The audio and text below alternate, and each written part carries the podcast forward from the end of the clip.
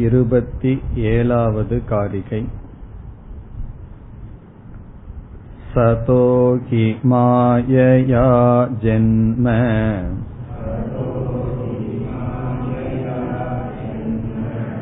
युज्यते न तु तत्त्वतः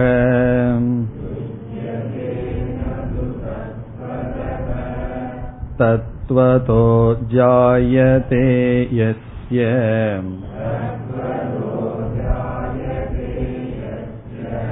जातं तस्य हि जायते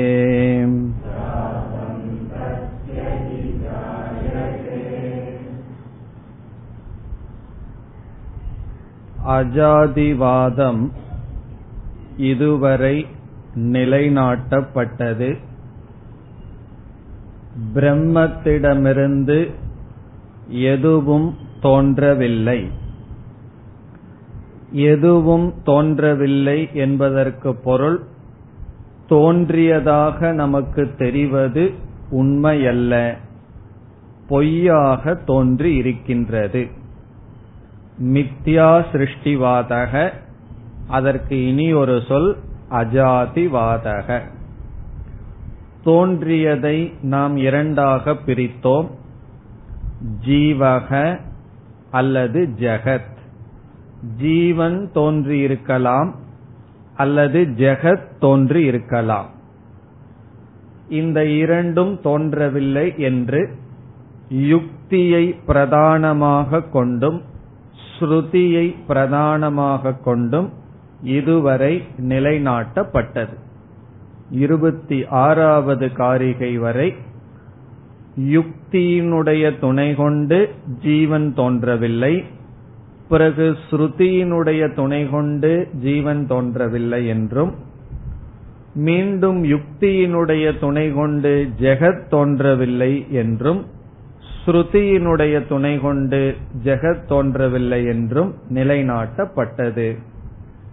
இப்பொழுது நாம் இருபத்தி ஏழிலிருந்து முப்பது வரை முடிவுரைக்கு வருகின்றோம். ஏற்கனவே கூறிய கருத்தை முடிவுரை செய்ய வருகின்றார். இருபத்தி ஏழாவது காரிகைக்குள் வந்தால் முதல் வரியில்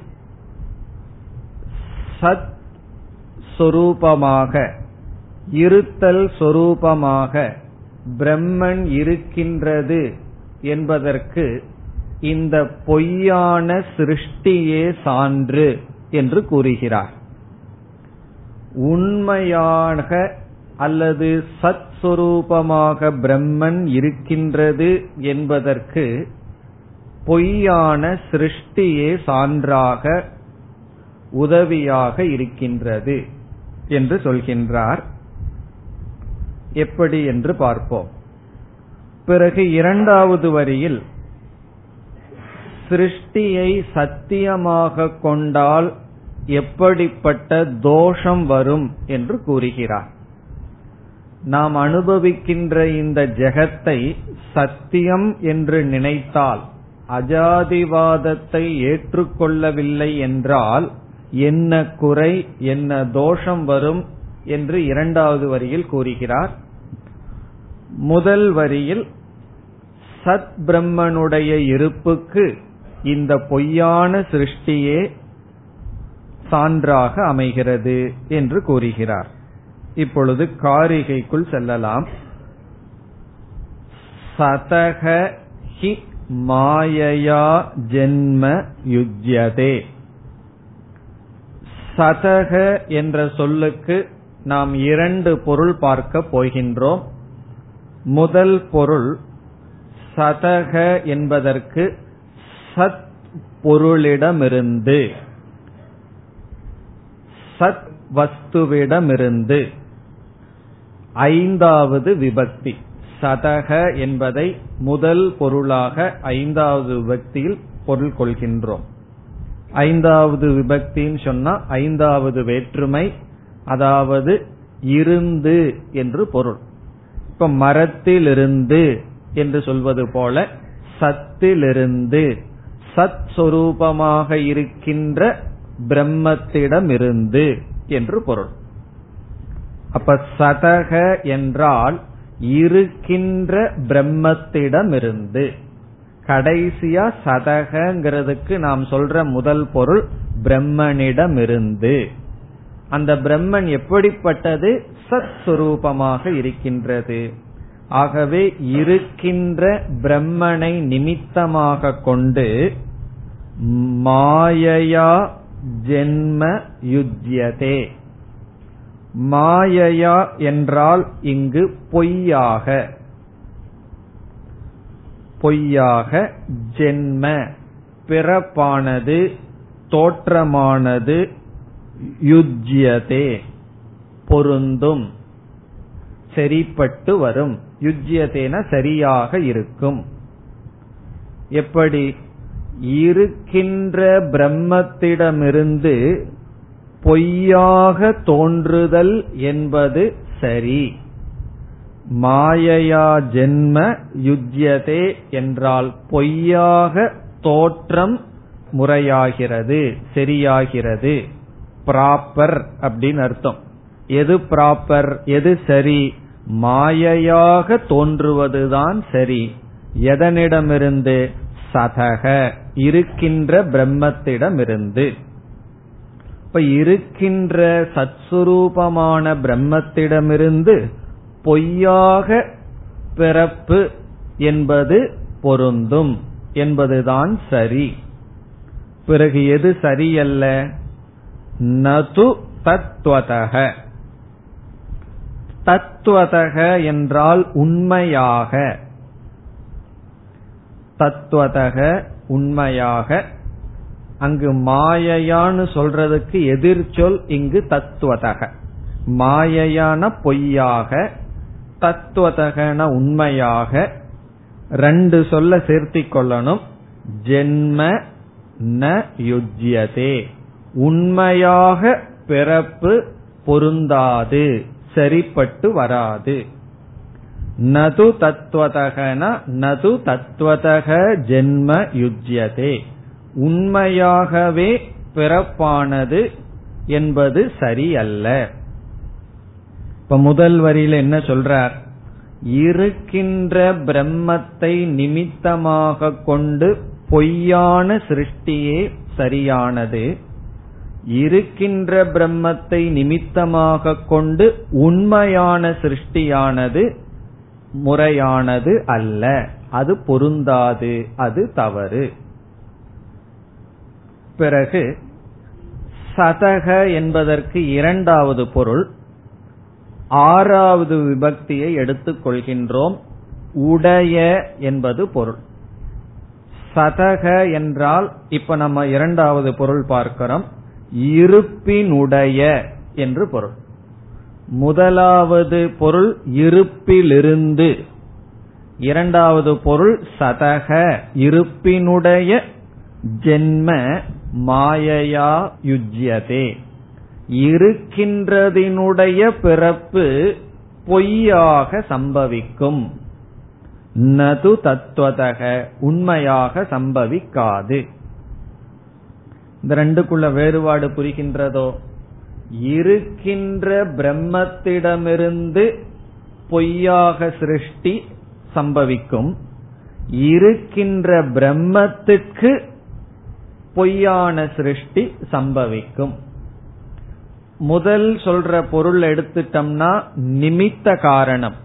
இரண்டாவது பொருள் எடுத்துட்டோம்னா உபாதான காரணம்.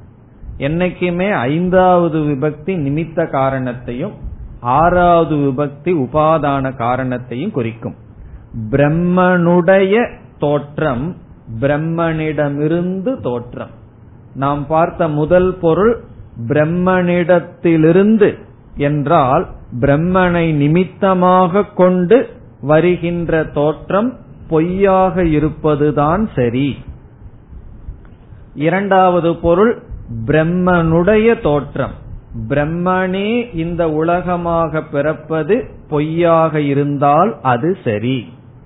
இப்ப பிரம்மனிடமிருந்து என்றால் குலாளனிடமிருந்து பானை தோன்றுகிறது என்று சொல்கின்றோம். பானையை செய்பவனிடமிருந்து பானை வருகிறது. பிறகு பானை செய்பவனே பானையாக இருக்கிறான்னு சொல்ல முடியாது. ஆனா சிலந்தி பூச்சி விஷயத்துல சொல்லலாம். காரணம் என்ன? சிலந்தியிடமிருந்து நூல் வருகிறது. சிலந்தியே நூலாக மாறி நிற்கின்றது. இப்போ உபாதான காரணம்னு சொல்லும் போது ஆறாவது பக்தி நிமித்த காரணம்னு சொன்னா ஐந்தாவது. இங்கு இரண்டையும் சேர்த்து பொருள் கொள்ளலாம். காரணம் என்ன? பிரம்மன் வந்து நிமித்தமாகவும் இருக்கின்றது உபாதானமாகவும் இருக்கின்றது. இப்படி ரெண்டு விதத்துல பொருள் பண்ணினாலும் நமக்கு எது சரின்னு ஆசிரியர் சொல்றார். பிரம்மனை நிமித்தமாக கொண்டு பிறப்பு வந்தாலும் பிரம்மனே இந்த உலகாக பிறப்பதாக இருந்தாலும் அந்த பிறப்பு மாயையா யுஜ்யதே. அது பொய்யாக இருந்தால் சரி. நது தத்துவதக உண்மையாக இருந்தால் சரிப்பட்டு வராது. அப்ப எப்படி இங்க முடிவுரை செய்யறாருன்னு சொன்னா சத்ஸ்வரூபமான பிரம்மன் நிமித்தமாகவும் உபாதான காரணமாகவும் இருந்து அப்படி நிமித்த உபாதான காரணமான சத்துரூபமான பிரம்மத்திடமிருந்து தோன்றிய சிருஷ்டி அது பொய்யாக இருந்தால்தான் உண்மை. அது பொய்யாகத்தான் இருக்க வேண்டும். உண்மையாக இருந்தால் பொருந்தாது என்று சொல்கிறார். இதுதான் முடிவுரையின் அர்த்தம். முடிவுரை என்ன சொல்லி முடிக்கின்றார்? சத்ரூபமான பிரம்மனிடமிருந்தோ அல்லது சத்ரூபமான பிரம்மத்துக்கோ தோற்றம் இருந்தால் பிரம்மத்துக்கு வருகின்ற ஜென்ம பிரம்மனிடமிருந்து வருகின்ற பிரம்மத்தை நிமித்தமாக கொண்டு வருகின்ற ஜென்ம பொய்யாக இருந்தால்தான் அது சரி உண்மையாக இருந்தால் சரி அல்ல இப்ப இந்த இடத்துல சங்கரர் என்ன சொல்றார்? இப்படி பொய்யான சிருஷ்டியே சத்ஸ்வரூபமான பிரம்மத்தை காட்டி கொடுக்கிறது என்று குறிப்பிடுகிறார். பொய்யான சிருஷ்டியிலிருந்து உண்மையான ஒரு பிரம்மன் இருக்கின்றது என்பதை காட்டி கொடுக்கின்றார். இந்த சிருஷ்டியே காட்டி கொடுக்கிறது. பொய்யான சிருஷ்டியே சத்ஸ்வரூபமான பிரம்மத்தை காட்டி கொடுக்கிறது. அதை அடுத்த ஸ்லோகத்திலும் விளக்கப் போகின்றார். இனி இரண்டாவது வரிக்கு வரலாம். நாம முதல் வரிக்கு விளக்கம் எல்லாம் கொடுக்க போவதில்லை. காரணம் என்ன? ஏன் பொய்யாக இருந்தால்தான் சரி என்று விளக்கம் பார்க்க கூடாது. இதுவரைக்கும் அதைத்தான் நம்ம பார்த்திருக்கோம். இந்த சிருஷ்டி ஜென்ம இவைகளெல்லாம் மித்தியாங்கிறதையே பார்த்து வருகின்றோம். இருந்தாலும் இரண்டாவது வரியில் ஆசிரியர் சொல்றார் யாராவது சிருஷ்டியை ஜென்மத்தை உண்மையாக கொண்டால் என்ன தோஷம் வரும் என்று காட்டுகின்றார். இப்ப இரண்டாவது வரிக்கு வந்தால் பிரம்மத்திடமிருந்து அல்லது பிரம்மனுடைய ஜென்மம் உண்மை என்று சொன்னால் என்ன தோஷம் வரும்? தத்துவதக ஜாயதே எஸ்ய எஸ்ய என்றால் எவருடைய? இங்கு எவருடைய என்றால் எவருடைய கருத்துப்படி எவருடைய கொள்கைப்படி தத்துவதக ஜாயதே உண்மையாக பிறப்பு இருக்கின்றதோ உண்மையாக ஏதாவது பிறந்துள்ளதோ ஜாயதே என்றால் பிறந்துள்ளதோ தத்துவதக என்றால் உண்மையாக. எவருடைய கொள்கைப்படி உண்மையாகவே பிறப்பு இருக்கின்றதோ உண்மையாகவே தோன்றியுள்ளதோ ஜாதம் தஸ்யகி ஜாயதே. தஸ்ய அவருடைய கொள்கைப்படி என்ன ஆயிருக்குன்னு சொல்ற இந்த தோஷம் வந்திருக்குன்னு சொல்ற என்ன தோஷமா? ஜாதம் ஹி ஜாயதே. ஜாதம் பிறந்தது ஜாயதே பிறக்கிறது. பிறந்ததே பிறக்கிறது. அவருடைய கொள்கைப்படி பிறந்ததே பிறக்கிறது. தோஷம் ஒண்ணு தெரியலையே அப்படின்னா பார்த்தா தெரியும். பார்த்தா தெரியாது சிந்தித்தால் தெரியும். இப்ப இந்த வார்த்தையினுடைய பொருள் என்னன்னு பார்ப்போம் முதல்ல. இரண்டாவது வரியில் எவருடைய கருத்துப்படி உண்மையில் பிறப்பு ஏற்பட்டிருக்கிறதோ அவர்களுக்கு பிறந்ததே பிறக்கிறது. இவ்வளவுதான் இங்க சொல்ற.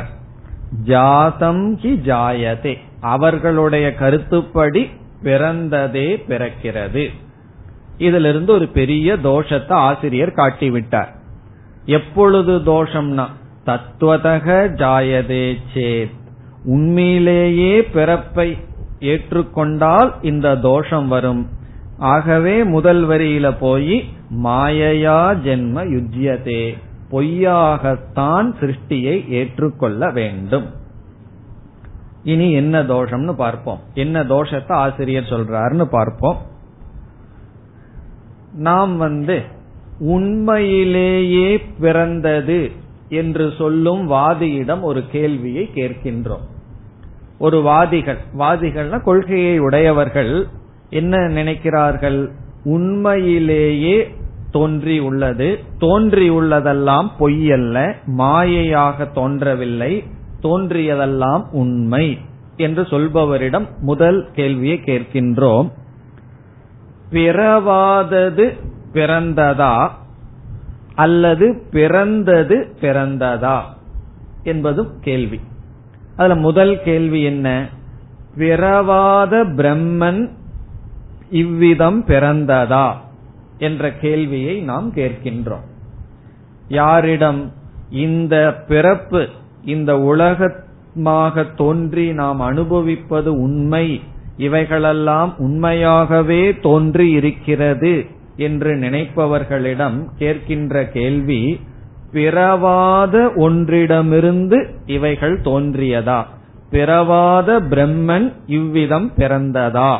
என்று கேட்கின்றோம். அதுக்கு அவன் வந்து ஆமாம் அப்படின்னு சொல்றான்னு வச்சுக்குவோமே. பிறவாத பிரம்மன் தான் இந்த மாதிரி பிறந்திருக்கு. பிறப்பு இல்லாத பிரம்மனே இந்த உலகமாக பிறந்திருக்குன்னு சொன்னா அப்படி அவன் பதில் கூறினால் அதற்கு பெயர் வியாகாத தோஷக. வியாகாத தோஷகங்கிறது முதல் தோஷம். அவன் அவ்விதம் பதில் சொன்னால். எவ்விதம் பதில் சொன்னால்? பிறவாத பிரம்மன் பிறந்திருக்கின்றது என்று சொன்னால் அதற்கு பெயர் வியாகாத தோஷக.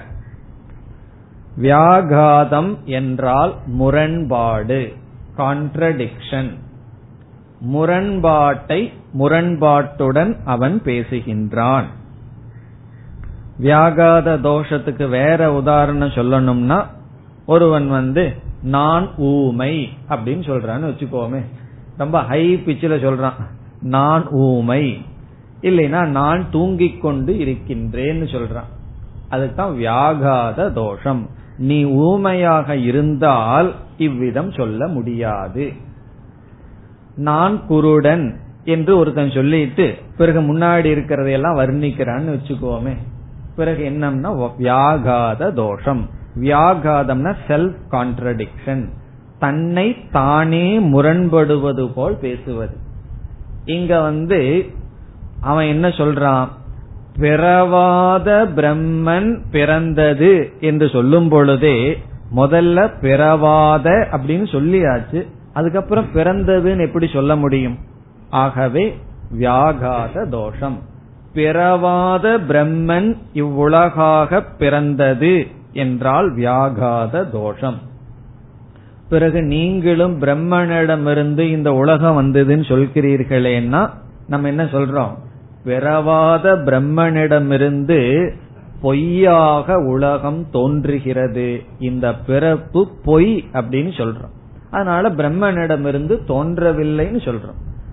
ஆனால் இந்த கொள்கையை உடையவன் தவறான கொள்கையை உடையவனை பொறுத்தவரை இந்த உலகம் உண்மையாக தோன்றியது. ஆகவே வியாகாத தோஷம் வருகிறது.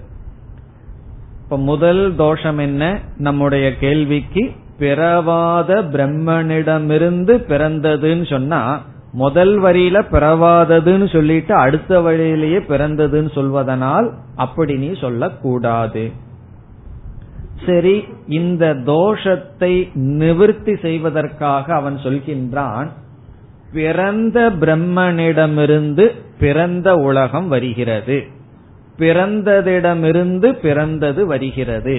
தோன்றியதிலிருந்து தோன்றியது வருகிறது என்று சொன்னால் முதல்ல தோன்றாத தத்துவத்திடமிருந்து தோன்றியதுன்னு சொன்னா அது வியாகாதம். இரண்டாவது அந்த வியாகாத தோஷம் வரக்கூடாதுங்கிறதுக்காக தோன்றிய பிரம்மத்திடமிருந்து தோன்றிய தத்துவத்திடமிருந்து தோன்றியது வருகிறதுன்னு சொன்னா இதுவும் ஒரு விதத்துல வியாகாதம் தான் தோன்றியதிலிருந்து எதற்கு தோன்றணும்? அதே தோன்றியாச்சே. பிறந்ததிலிருந்து பிறந்தது வருதுன்னா பிறந்ததிலிருந்து பிறந்தது எப்படி வர முடியும்? அதே பிறந்தாச்சு பிறகு எப்படி வர முடியும்? இருந்தாலும் இங்கு வேறு தோஷம் சொல்லப்படுகின்றது. இரண்டாவது விதத்தில் நாம் சொல்கின்ற தோஷத்துக்கு அனவஸ்தா தோஷம் என்று பெயர். அனவஸ்தா தோஷகங்கிறது இரண்டாவது தோஷம். இதெல்லாம் எப்போனா சிருஷ்டியை சத்தியமாக கொண்டால். முதல் தோஷம் வந்து வியாகாத தோஷம் இரண்டாவது அனவஸ்தா. இந்த அனவஸ்தாங்கிறது நமக்கு தெரிஞ்சதுதான். மரம் விதை அப்படின்னு இருக்கு இதுல வந்து மரத்திலிருந்து விதை வந்தது விதையிலிருந்து மரம் வந்தது என்று ஒரு விவஸ்தை இல்லாமல் சென்று கொண்டே இருக்கின்றது. இதற்கு பெயர் தான் அனவஸ்தா தோஷம். அவஸ்தான்னு சொன்னா இந்த இடத்துல ஒரு முடிவு அப்படின்னு அர்த்தம். அனவஸ்தான்னு சொன்னா முடிவில்லாமல் சென்று கொண்டே இருக்கின்ற தோஷம். இந்த இடத்துல எப்படி அந்த தோஷம் வருதுன்னு சொன்னா பிறந்ததிலிருந்து பிறக்கிறது என்று நீ சொன்னாய் இப்ப இந்த இடத்துல கவனமா கவனிக்கணும். அப்பதான் புரியும். பிறந்ததிலிருந்து பிறப்பு தோன்றியது. இந்த இடத்துல ரெண்டு பிறப்பு இருக்கு. முதல் பிறந்தது பிறகு அந்த பிறந்ததிலிருந்து இனி ஒன்னு பிறந்ததுன்னு சொல்றான். நம்ம கேட்கிறோம் முதல் பிறந்ததுன்னு ஒரு வார்த்தையை பயன்படுத்தினியே அந்த இடத்துல பிறக்காததுன்னு போட்டா முதல் தோஷம் வந்துடும் பிறவாததிலிருந்து பிறந்தது வந்ததுன்னா முதல் தோஷம் வந்துடும் வியாகாத தோஷம். அதை தவிர்க்கிறதுக்கு தான் அவன் என்ன சொன்னான்? பிறந்ததிலிருந்து பிறந்தது வந்தது. பிறந்ததிலிருந்து வேறொன்று பிறந்ததுன்னு சொல்றான். இப்ப வேறொரு பிறந்த இரண்டாவதை விட்டுருவோம். முதல்ல பிறந்ததுன்னு ஒரு வார்த்தை சொன்னையே அது எதிலிருந்து பிறந்ததுன்னு கேட்போம். அவன் சொன்னா அது வேறொன்றிலிருந்து பிறந்ததுன்னு சொல்லுவான். பிறகு அதற்கு மூணாவது ஒன்று சொன்னானே அதை கேட்பான் அது எங்கிருந்து பிறந்ததுன்னு. அது வேறொன்றிலிருந்து பிறந்ததுன்னு சொல்லுவான். இது போயிட்டே இருக்கும். எங்க போய் முடிக்கிறதுனா எங்காவது முடிக்கணும்னு சொல்லி பிறவாததிலிருந்துன்னு சொன்னான்னா உடனே ஃபர்ஸ்டுக்கு போயிருவோம். எங்காவது இடத்துல முடிவுற வைக்கணுங்கிறதுக்காக பிறவாததிலிருந்து பிறந்ததுன்னு சொல்லிட்டான்னா வியாகாத தோஷம்னு சொல்லிடுவோம். அதை முடிவுற வைக்காம பிறந்ததிலிருந்து பிறந்ததுன்னு சொல்லிக்கொண்டே இருந்தால் ஒரு விவஸ்தை இல்லாமல் சென்று கொண்டே இருக்கும். ஆகவே அது அனவஸ்தா. இவ்விதம் ரெண்டு தோஷத்தை சொல்றார். பிறவாத பிரம்மத்திடமிருந்து உலகம் வந்திருக்குன்னு சொன்னா பிறவாததிலிருந்து பிறப்பு வந்தது. வியாகாதம். பிறந்ததிலிருந்து பிறப்புனா அந்த பிறந்தது வேறொன்றிலிருந்து பிறந்தது அது வேறொன்றிலிருந்து பிறந்தது அது வேறொன்றிலிருந்து பிறந்தது. இப்படி சொல்லிட்டே இருக்கலாம். மூச்சு போற வரைக்கும் சொல்லிக்கொண்டே இருக்கலாம். அதற்கு முடிவில்லாமல் இருக்கு. பிறந்த மரத்திலிருந்து விதை வந்தது.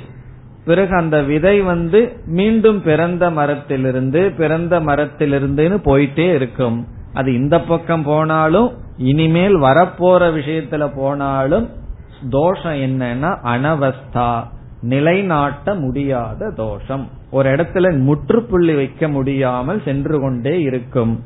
ஆகவே இங்கு என்ன சொல்றார்? இருக்கின்ற பிரம்மத்திடமிருந்து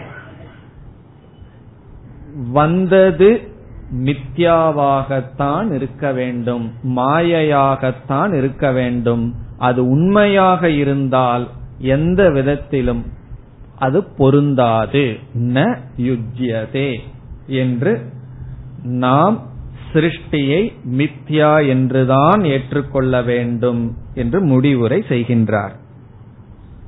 இப்ப மீண்டும் இந்த ஸ்லோகத்தை பார்த்தால் சதகங்கிறதுக்கு சத் பிரம்மத்திடமிருந்து அல்லது சத் பிரம்மனுடைய ஜென்ம மாயையா யுஜ்யதே. அது பொய்யாகத்தான் இருந்தாக வேண்டும். உண்மையாக இல்லை.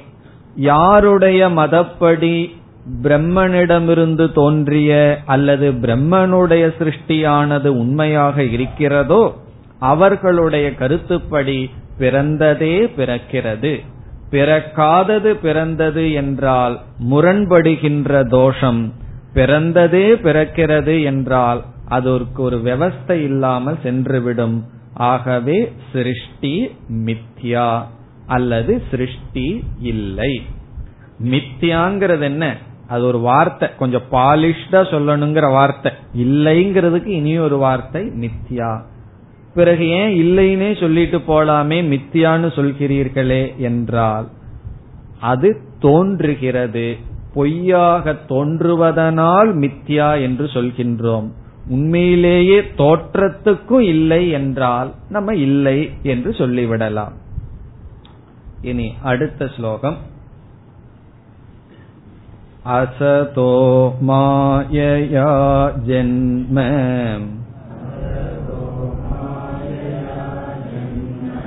तत्त्वतो नैव युज्यते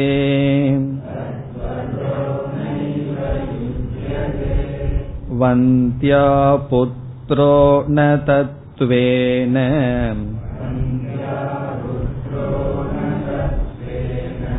मायया वापि जायते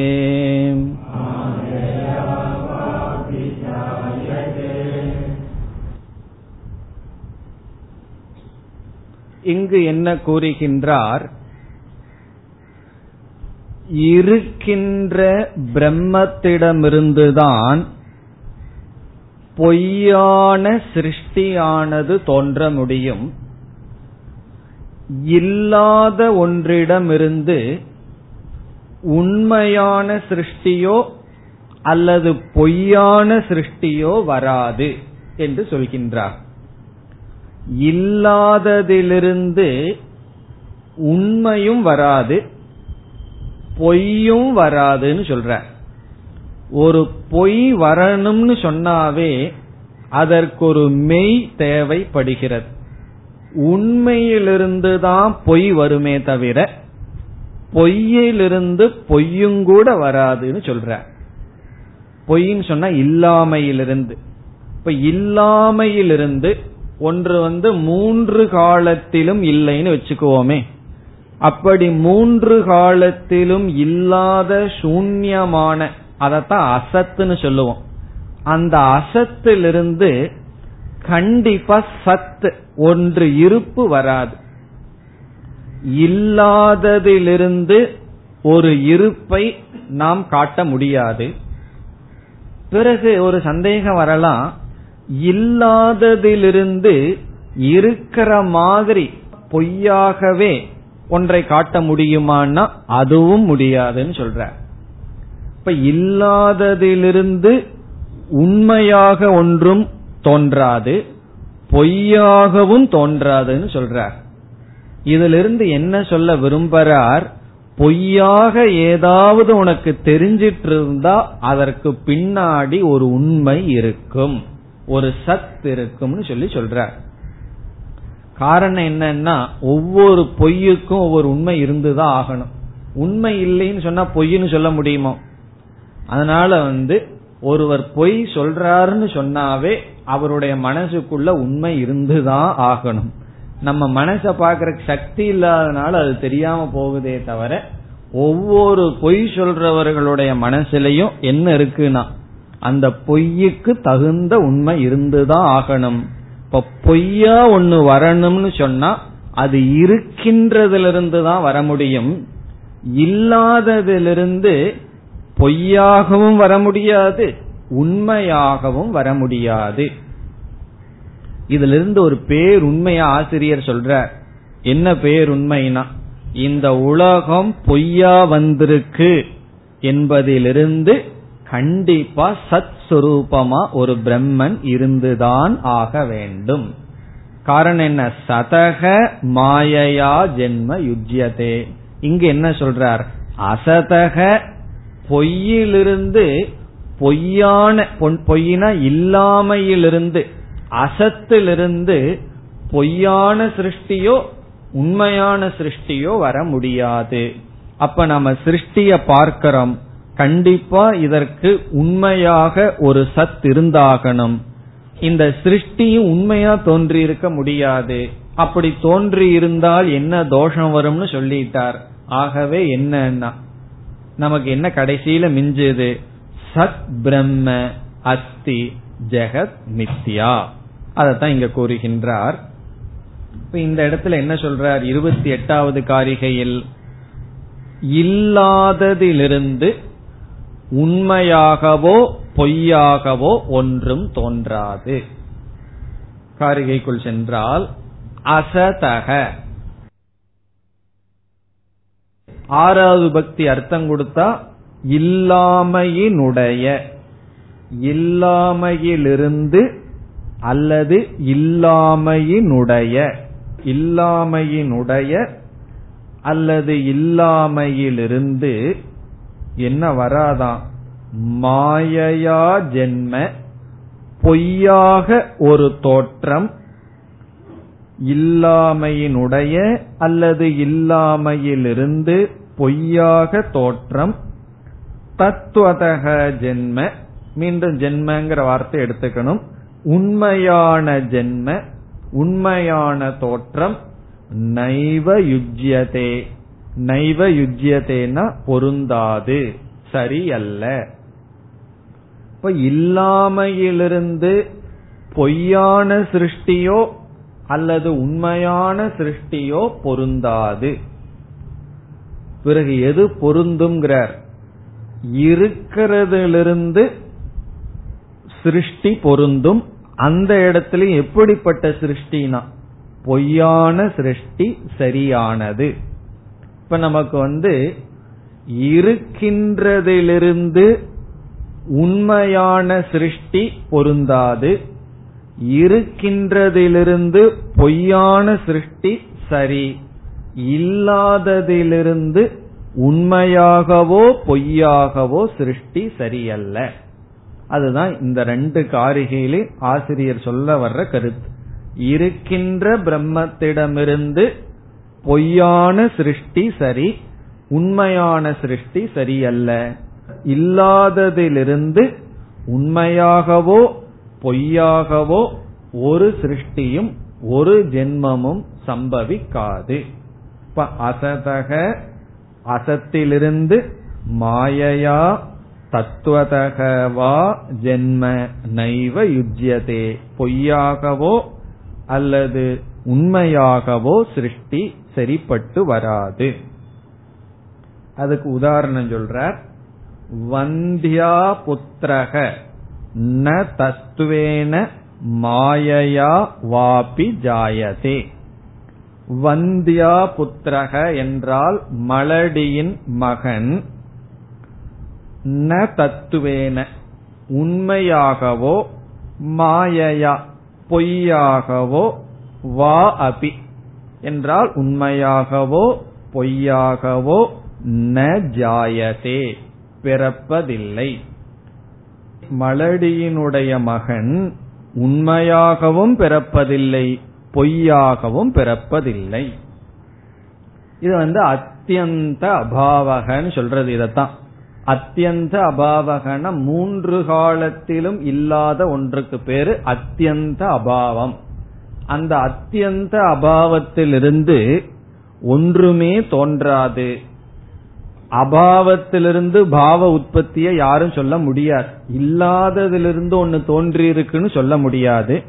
சரி இல்லாததிலிருந்து பொய்யாக தோன்றி இருக்குன்னு சொல்லலாம்னா அதுவும் முடியாதுங்கிறார் இது வந்து புத்த மதத்தில் இருக்கின்ற சூன்யவாதத்தை நிராகரணம் பண்றார் ஏன்னா அவன் என்ன சொல்றான்? சூன்யத்திலிருந்து தான் இதெல்லாம் வந்ததுன்னு சொல்றான். ஒன்னில்லாம ஒன்று இல்லாததிலிருந்து இவ்வளவு வந்ததுன்னு எப்படி சொல்ல முடியும்? ஒன்று இல்லாததிலிருந்து ஒன்றும் வராது பொய்யாகவும் தோன்றாது. பொய்யாகவும் ஒன்னு தோன்றணும்னா அங்கு மெய்யாக ஏதாவது இருந்தாக வேண்டும். ஒரு கயிறு இருந்தாதான் அது பொய்யான பாம்பா தோன்றும் அல்லது ஒழுங்கா கயிறா தோன்றும். ஒன்றுமே இல்லாத இடத்துல அங்க வந்து பாம்பும் வராது. உண்மையான பாம்பு ஒன்று இல்லாத இடத்திலிருந்து வராது. பிறகு பொய்யான பாம்பும் வராது. பிறகு பொய்யான பாம்பு வரணும்னு சொன்னா கயிற்றிலிருந்து பாம்பு வரணும்னு சொன்னா அங்கேயும் உண்மையா வராது. கயிற்றிலிருந்து பாம்பு உண்மையா வராது. கயிற்றிலிருந்து பாம்பு பொய்யாகத்தான் வர முடியும். அந்த கயிறு இருக்கிற கயிற்றிலிருந்து இல்லாத கயிற்றிலிருந்து உண்மையான பாம்பும் வராது பொய்யான பாம்பும் வராது. உண்மையான பாம்பு எங்கிருந்தும் வராது.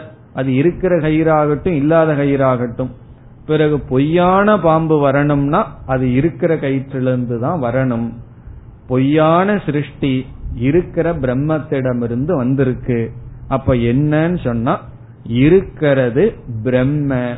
இல்லாதது ஆனால் இருப்பது போல் தெரிவது ஜெகது இதுதான் வேதாந்த சித்தாந்தம்.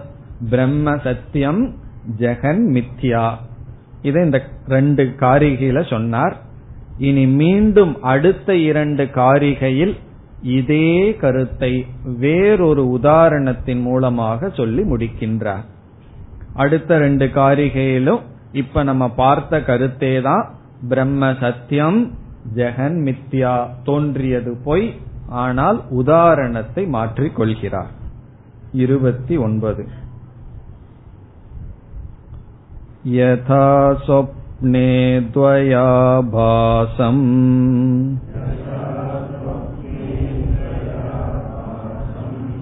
स्पन्दते मायया मनः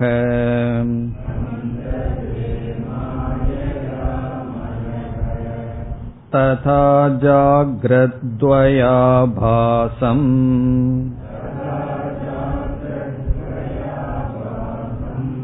स्पन्दते मायया मनः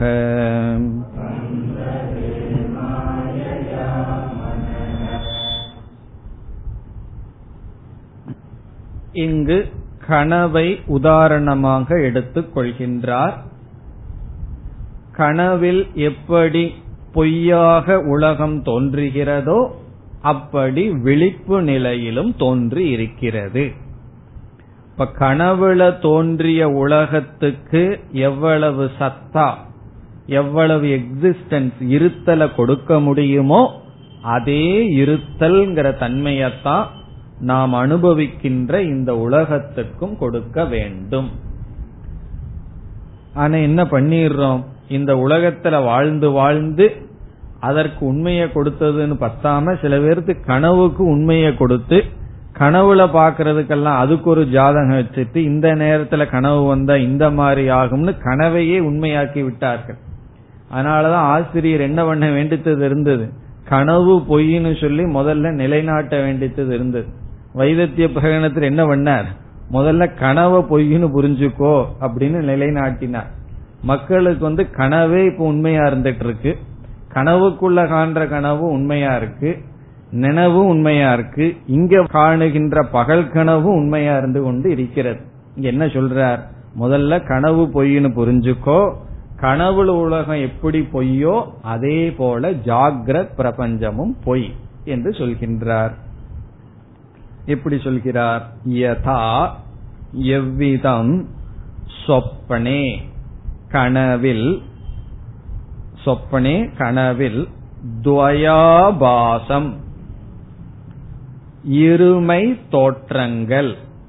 ஆபாசம் என்றால் தோற்றம் துவயம் என்றால் இருமை. விதவிதமாக அர்த்தம். கனவுல விதவிதமான தோற்றங்கள் வருகின்றது எதெல்லாம் பார்க்கிறோமோ அதெல்லாம். இப்ப துவயாபாசம் இருமை தோற்றங்கள் கனவில் ஸ்பந்ததே மாயையா மனக. மாயையா பொய்யாக ஸ்பந்ததே மனக. மனதானது மனக நம்முடைய மனமானது ஸ்பந்ததே என்றால் தோற்று வைக்கிறது உருவாக்குகிறது. இருமையை தோற்றி வைக்கிறது. எப்படினா மாயையா பொய்யாக. இப்ப மனது வந்து உருவாக்குகின்றது. உற்பத்தி பண்ணிருக்கு கனவுல பாக்கிறதெல்லாம் யார் ப்ரொடியூஸ் பண்ணான்னா யார் உற்பத்தி செய்தார்கள் நம்ம மனசுதான் உற்பத்தி பண்ணிருக்கு அங்க வந்து எதுவுமே கிடையாது. மனதே நிமித்தமாக இருந்து கொண்டு அனைத்தையும் உற்பத்தி செய்துள்ளது. மாயையா. இங்கு ஸ்பந்ததே என்றால் உருவாக்கப்பட்டுள்ளது தோற்று வைக்கப்பட்டுள்ளது யாரால்? யார் இந்த வேலையை செய்தா? நம்முடைய மனம். மனக மனம் பொய்யாக கனவில் இருமை தோற்றங்களை ஸ்பந்ததே. ஸ்பந்ததேனா ப்ரொஜெக்ட் அர்த்தம். ப்ரொஜெக்ட் பண்ணி இருக்கின்றது. காட்டிக்கொண்டு இருக்கின்றது. இந்த காரிகையில வந்து மனத நிமித்த காரணமா சொல்ல போறார் சொல்லி இருக்கின்றார் அடுத்த காரிகையில் மனதை உபாதான காரணமாக சொல்லுவார். காரணம் என்ன? கனவு என்கின்ற உலகத்திற்கு நிமித்த காரணமாக இருப்பதும் மனதுதான். உபாதான காரணமாக இருப்பதும் நம்முடைய மனசுதான். நம்முடைய மனசே இந்த வேலையை பண்ணுது. மனசு வந்து சொப்பனத்தில் இருக்கிற பொருள்களை எல்லாம் உற்பத்தி பண்றதுக்கு எங்கிருந்து மெட்டீரியல் எடுத்துட்டு வருது பொருள்கள் எடுத்துட்டு வருதுன்னா தனக்குள்ளேயே இருக்கு. சித்தத்துல வந்து ஸ்டாக் பண்ணி வச்சிருக்கு அனுபவங்களை எல்லாம் அதையெல்லாம் எடுத்து தானே உருவாக்குகின்றது. ஆகவே மனதே நிமித்த காரணம் மனதே உபாதான காரணம். அடுத்த காரிகையில மனது உபாதான காரணம்னு சொல்ல போறார். இந்த காரிகையில நிமித்த காரணம் மனதே உருவாக்குகின்றது. எங்குனா கனவில். இப்ப கனவுல நம்ம பார்த்தோம் அப்படின்னா மனசுதான் அனைத்தையும் உருவாக்கி இருக்கின்றது. பிறகு என்ன சொல்றார் இரண்டாவது வரியில் ததா அவ்விதம் ஜாகிரது. ஜாகிரதுங்கிற வார்த்தைய ஜாகிரதைய படிக்கணும். ஜாகிரதி என்று பொருள். விழிப்பில் விழிப்பு நிலையில். ஜாகிரத் என்பதற்கு பொருள் விழிப்பு நிலையில். விழிப்பு நிலைனா என்ன நிலை? இப்ப நம்ம இருக்கின்ற நிலையில். விழிப்பு நிலையில் துவயாபாசம். துவயாபாசம் இருமை தோற்றங்கள். பந்ததே மாயையா மனக. மனது பொய்யாக உருவாக்கியுள்ளது. விழிப்பு நிலையிலும் மனதானது பொய்யாக இந்த உலகத்தை காட்டிக்கொண்டு இருக்கிறது. இந்த இடத்துல இரண்டாவது வரிக்கு வரும்பொழுது மனகங்கிறதுக்கு சமஷ்டி மனக. ஈஸ்வரனுடைய மனம் என்று பொருள். காரணம் என்ன சொப்பனத்தில் இருக்கும்போது அனைத்து உலகத்துக்கும் நிமித்தமாகவும் உபாதானமாகவும் யார் இருந்தா? நம்முடைய ஒரே ஒரு மனம். பக்கத்துல யாராவது தூங்கிட்டு இருந்தா அவங்களுடைய மனசிலிருந்து சில மெட்டீரியலை வாசனை எடுத்துட்டெல்லாம் நம்ம பார்க்க முடியாது. நம்ம ஒரே ஒரு மனசிலிருந்து தான் நிமித்தம் உபாதானமா இருந்தது. இப்ப இங்க என்ன சொல்றார்? இந்த ஜாகிரத் பிரபஞ்சம் அனைத்துக்கும் மனதே நிமித்த காரணம் உபாதான காரணம்னே சொல்ல போறார். அப்ப நம்ம ஒரு மனதிலேயா இந்த உலகத்தை உருவாக்கணும்னா ஈஸ்வரனுடைய மனது இந்த உலகத்துக்கு நிமித்தமாகவும் உபாதானமாகவும் இருக்கின்றது. இப்ப ரெண்டாவது வரியில ஜாகிரத் பிரபஞ்சம் யாருடைய மனசிலிருந்து தோன்றி நிமித்தமாக தோன்றி உபாதானமாக இருக்குன்னா சமஷ்டி மனமான ஈஸ்வரனுடைய மனம். இப்ப ஈஸ்வரனுடைய மனதுதான் இந்த ஜாகிரத் பிரபஞ்சத்தில் இந்த இருமைகளை காட்டிக்கொண்டு இருக்கின்றது. இப்ப சொப்பனத்துக்குள்ள ரெண்டு பேர் இருக்கான் நம்ம கனவு கண்டுட்டு இருக்கோம் அந்த கனவுல ரெண்டு பேர்த்த படைச்சிருக்கோம். அந்த ரெண்டு பேர்த்துக்கு ரகலை நடக்குது. அதுல நம்மளும் ஒருத்தர்னு வச்சுக்குவோமே. அங்க ஏதோ ரகலை நடந்துட்டு இருக்கு கோர்ட்டுக்கெல்லாம் போய் கேஸ் எல்லாம் போட்டுட்டு ஏதோ பண்ணிட்டு இருக்காங்க எது வரைக்கும்னா விழிக்கிற வரைக்கும். விழிச்சதுக்கு அப்புறம் இவன் வந்து விழிச்சம் வந்து நான் அவனுக்கு தான் சப்போர்ட் பண்ணுவேன் இவனுக்கு தான் சப்போர்ட் பண்ணுவேன்னு பேச முடியுமோ? இந்த ரெண்டுமே யாருன்னா என்னுடைய அத்வைதமான மனதினுடைய விகாரம் தான் இந்த ரெண்டு ஆளுக அப்படின்னு புரிஞ்சுக்கிறேன். அதே போல ஜாகிரத்தில் இருக்கிற வரைக்கும் நம்ம என்ன பண்ணிட்டு இருக்கோம் துவைத விவகாரம் பண்ணிட்டு இருக்கோம் நீ வேற நான் வேறன்னு ரகல பண்ணிட்டு இருக்கோம் ஞானம் வந்து விழிச்சதுக்கு அப்புறம் என்ன தெரியுதுன்னா எல்லாம் ஒரே ஒரு மனசினுடைய விகாரங்கள். அந்த மனசை தான் ஈஸ்வரன் சொல்றோம். இந்த ஞானம் வந்துடுதுன்னா பிறகு அந்த மனசு என்னுடைய மனசுனே சொல்லிடலாம். ஈஸ்வரனுடைய மனசு வேற என்னுடைய மனசு வேற. உண்மை என்னன்னா ஜாகிரத்துல பாக்குற அனைத்தும் என்னுடைய ஈஸ்வரனாக இருக்கின்ற என்னுடைய மனதினுடைய விகாரம். நான் தான் இவைகளை படைத்தேன். இப்ப என்ன நினைச்சிட்டு இருக்கோம் நான் வந்து இவைகளெல்லாம் அனுபவிச்சிட்டு இருக்கேன் ஜாகிரத் பிரபஞ்சம் நமக்கு துக்கம் கொடுத்துட்டு இருக்குன்னு நினைக்கிறோம். இங்க ஆசிரியர் என்ன சொல்றார்? இந்த ஜாகிரத் பிரபஞ்சத்தை படைச்சதே நீதான். நீதான் நிமித்த காரணம். பிறகு நீயே உபாதான காரணம்னு அடுத்ததுல சொல்ல போறார். ததா ஜாகிரத் துவயாபாசம் ஜாகிரத அவஸ்தையில் இருக்கின்ற மனம் சமஷ்டி மனம் மாயையா பொய்யாக இவைகளை காட்டுகின்றது. இனி முப்பதாவது காரிகையில் இதே உதாரணத்தை கொண்டு என்ன சொல்கின்றார்? மனம் உபாதான காரணமாக இருக்கிறது. நம்முடைய மனம் சொப்பனத்துக்கு உபாதான காரணம். சமஷ்டி மனம் ஜாகிரத்துக்கு உபாதான காரணம் அத்வயம் च द्वयाभासम्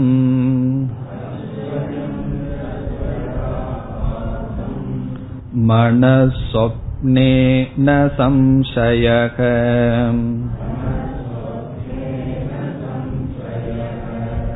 अद्वयं च द्वयाभासम्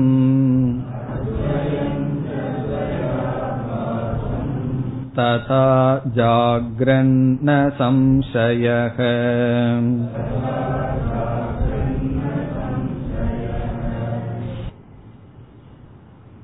அத்வயம் ச துவயாபாசம் மனசொப்னே ந சம்சயக இங்கு அத்வயம்ங்கிற சொல்லை எடுத்துக்கொண்டு அடுத்த சொல் மனக என்று போட வேண்டும். அத்வயம் மனக இரண்டற்ற மனம். மனது வந்து ஒன்று அத்வைதம்னு சொல்ற. என்ன மனம்ங்கிறது ஒரு தத்துவம். ஆனா சொப்பனத்துக்குள்ள அந்த மனம் போகும்போது என்ன ஆயிடுது? பல இருமைகளை எல்லாம் உருவாக்கி விட்டது. அப்படி ஒரு மனமானது அத்வயம் மனக. சன்னு ஒரு வார்த்தை இருக்கு. அதை ஏவன்னு புரிந்து கொள்ள வேண்டும். அத்வயம் மனக ஏவ. இரண்டற்ற மனமாக இருப்பதே என்ன ஆகிறது? சொப்பனே கனவில் துவயாபாசம் இருமைகளாக தெரிகின்றது. துவயாபாசம் பவதின்னு சேர்த்திக்கணும். ஸ்பந்ததிங்கிறது அங்கு பவதிங்கிறது இங்கு. பவதினா அப்படியே மாறி இருக்கிறது. இரண்டற்ற மனமே இருமைகளாக கனவில் தோன்றுகிறது. நம்முடைய ஒரே மனசுதான் விதவிதமாக கனவில் தோன்றிக் கொண்டு இருக்கின்றது. அத்வயம் மனக சொப்பனே துவயாபாசம் பவதி. இப்ப மனக துவயாபாசம் பவதி. மனதே பலவாக தோன்றிக் கொண்டு இருக்கிறது. எப்படிப்பட்ட மனம்? ஒரு மனம் அத்வயம். இரண்டற்ற ஒரு மனம் கனவில் விதவிதமாக தோன்றிக் கொண்டு இருக்கிறது. கனவுல நாம ஒரு புளிய பார்த்தோம்னா அதுவும் நம்ம மனசுதான். ஒரு மலைய பார்த்தோம்னா மனசு. நதிய பார்த்தோம்னா அதுவும் நம்ம மனசு. அந்த நதிக்குள்ள நாம போய் விழுந்தோம்னா அதுவும் மனசு. அது நம்ம அடிச்சிட்டு போகுதுன்னா அதுவும் மனசுதான் ஓவோன்னு கத்துனம்னா அதுவும் மனசு. யாராவது வந்து கரை சேர்த்துனாங்கன்னா அதுவும் நம்ம மனசுதான் இப்படி எல்லா துவைதங்களாகவும் மனசு மாறி இருக்கு இதனுடைய அர்த்தம் என்ன? மனம் உபாதான காரணம். எதற்கு பொய்யான இந்த சிருஷ்டிக்கு. அதற்கு பிறகு கனவுல இந்த காட்சிகள் நம்ம வந்து காசெல்லாம் கொடுத்துட்டு சினிமா பார்த்துட்டு இருக்கோம் ஆனா கனவுல வந்து ஒவ்வொரு நாளும் ஒரு சினிமா போல தானே ஒவ்வொரு நாளும் ஒவ்வொரு காட்சியை பார்த்துட்டு இருக்கோம் பிறகு வந்து அந்த காட்சியா மனசு மாறிடுதுன்னா எல்லாம் கிடையாது. சில பேர் திடீர்னு மிருகங்களா இருக்கிற மாதிரி எல்லாம் கனவு காணுவார்கள். கடைசி பிறவியிலிருந்து நேரா வந்திருப்பார்கள் போல் இருக்கு அதனால திடீர்னு அந்தந்த மாதிரி எல்லாம் கனவு வரும். நாயா போற மாதிரி பேயா போற மாதிரி எல்லாம் கனவு வரும். விழிச்சதுக்கு அப்புறம் அந்த மனசு அப்படி மாறிடுதான்னா? அப்படி மாறவில்லை. இதிலிருந்து என்னன்னா மனசு வந்து தன்னுடைய சொரூபத்தை இழக்காமல் உபாதான காரணமாக இருக்கிறது. எப்படி வந்து பால் வந்து சொரூபத்தை இழந்து தயிரா மாறி இருக்கோ அப்படி மனசு மாறவில்லை. அது அப்படியே இருக்கு. இருந்தாலும் கற்பனையாக மாயையாக அனைத்து பிரபஞ்சத்திற்கு உபாதானமாக இருக்கிறது. மனசே மிருகங்களா மாறுச்சு மனசே மலைகளாக மனதே நீராக இப்படி எல்லாம் மாறி இருந்தது. பிறகு அந்த உலகத்துல அந்த மனசே ஒருத்தனை படைச்சிட்டு விவகாரம் செய்து வந்தான். இதுல ஏதாவது சந்தேகம் இருக்கான்னா? ந சம்சயக. சந்தேகப்பட வேண்டாம். சந்தேகம் இல்லைன்னு சொல்றார். முதல் வரியில கடைசியில ந சம்சயக. சம்சயகன சந்தேகம். ந சம்சயகன இதில் சந்தேகம் இல்லை. எதில் சந்தேகம் இல்லை? இரண்டற்ற மனசே இருமைகளாக தோன்றிக் கொண்டு இருக்கின்றது கனவில். இதில் சந்தேகம் இல்லை. பிறகு அத்வயம் ச. இங்க வந்து மனகங்கிற வார்த்தையை சேர்த்திக்கணும். அத்வயம் ச மனக துவயாபாசம் ததா ஜாகிரத். ததா அதே போல கனவில் எப்படியோ ததா அவ்விதம். ஜாகிரது என்றால் விழிப்பு நிலையில். இங்கேயும் ஜாகிரத் என்றால் விழிப்பில். விழிப்பு அவஸ்தையில் அத்வயம் ச இரண்டற்ற ஒரே ஒரு மனம் துவயாபாசம். இப்பொழுது நாம் பார்த்து கொண்டிருக்கின்ற உலகமாக தெரிந்து கொண்டு இருக்கின்றது. இந்த இடத்துல மனகன்னு சொன்னா சமஷ்டி மனக ஈஸ்வரனுடைய மனம். இப்ப ஈஸ்வரனுடைய கனவு இப்பொழுது நம்முடைய விவகாரம். நம்முடைய கனவு கனவுல என்ன நம்ம பார்க்கிறோமோ அது. இப்ப நம்முடைய மனது நம்முடைய கனவுக்கு நிமித்த காரணம் உபாதான காரணம் ஈஸ்வரனுடைய மாயா என்கின்ற மனது இந்த விழிப்புக்கு நிமித்தமாகவும் உபாதானமாகவும் இருக்கின்றது. ந சம்சயக. இதுலயும் சந்தேகம் இல்லைங்கிற. யாருக்கு? அவருக்கா நமக்கான யாருக்கு இருக்க கூடாது அவரு சந்தேகம் இல்லைன்னு சொல்லிட்டார். எனக்கு இதுல சந்தேகம் இல்லை. அப்படின்னு கௌடபாதர் சொல்லிட்டார். இந்த விழிப்பு நிலையும் கனவு நிலை போலதான் சந்தேகமே கிடையாது. இந்த காரிகையுடன் அஜாதிவாதமானது முடிவடைகின்றது. இனிமேல் என்ன செய்ய போகின்றார்? சந்தேகம் இல்லைன்னு பேசாம எங்களை விட்டுற வேண்டியது தானே விட மாட்டேங்கிறார் காரணம் என்ன? சந்தேகம் இல்லாமல் இருக்கலாம். இருந்தாலும் இந்த ஜாகிரத் பிரபஞ்சத்துல இருந்து இருந்து அவ்வளவு சுலபமா ஜாகிரத் பிரபஞ்சத்தை பொய்னு சொல்ல முடியுமோ என்றால் முடியாது. ஆகவே அடுத்த காரிகையிலிருந்து முப்பத்தி ஓராவது காரிகையிலிருந்து இந்த பிரகரணம் முடிகின்ற வரை நிதித்தியாசனம் என்ற கருத்துக்கு வருகின்றார். நிதித்தியாசனம்ங்கிற சாதனைய பேச போகின்றார்.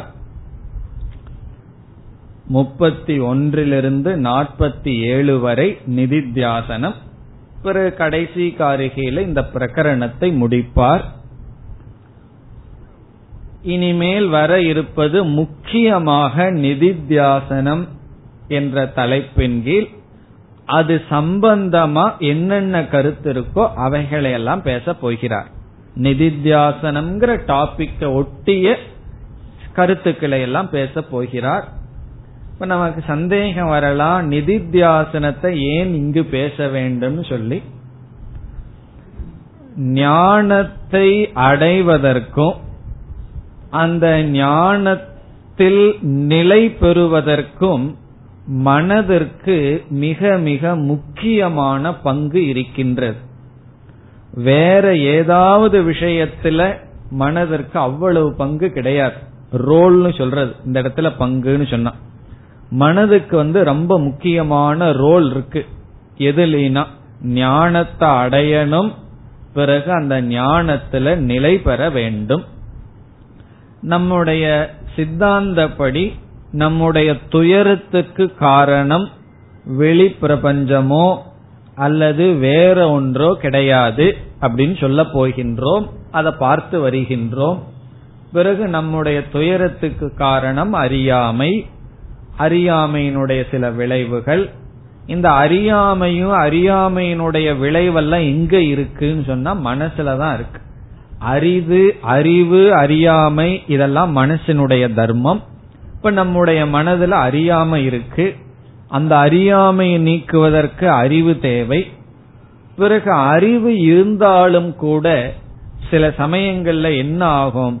அந்த அறிவு தன்னுடைய பலனை கொடுப்பதற்கு நம்முடைய மனமே தடையாக இருக்கும். வேற யாரும் வந்து தடையா இருக்க மாட்டார்கள். அறிவை கொடுக்கறதுக்கு மத்தவங்க தடையா இருக்கலாம். குரு தடையா இருக்கலாம். ஒழுங்கா சொல்லி கொடுக்காம இருந்தாருன்னு வச்சுக்கோமே.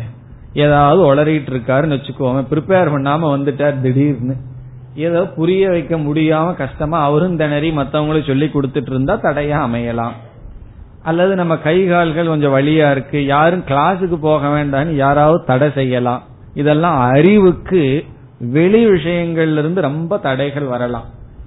சரியான சாஸ்திரம் சரியான ஆசிரியர் சரியான சூழ்நிலை இதெல்லாம் கிடைக்காம இருந்து வரலாம். அறிவை அடைஞ்சிட்டோம்னு வச்சுக்குவோமே. பிறகு அந்த அறிவு நமக்கு பலனை கொடுக்கணுமேனா நம்ம மனசே தடையா இருக்கும் காரணம் என்னன்னா மனதினுடைய சுவாவம். இங்க மனதை பற்றி அதிக விசாரத்தை ஆசிரியர் செய்ய போறார். என்ன விசாரம்னு சொன்னா மனதினுடைய சுவாவமே மனதினுடைய தன்மையே நம்முடைய ஞானத்திற்கும் ஞான நிஷ்டைக்கும் தடையாக இருக்கின்றது. ஆகவே அந்த மனசை என்ன பண்ணணும்னு சொல்ல போற? மனசையே மனம் இல்லாமல் ஆக்க வேண்டும். அப்படி செய்து என்ன பண்ணணும்னா மனதை தயார் செய்து விட்டால் தான் ஞான நிஷ்டை அடைய முடியும் சொல்ல போகின்றார். இப்ப நம்முடைய மனதை பற்றி நன்கு விசாரம் செய்து மனதுக்கு என்னென்ன விதத்தில எல்லாம் தட வரும் அதை எப்படியெல்லாம் நீக்கணுங்கிறது தான் இனிமேல் வருகின்ற கருத்து.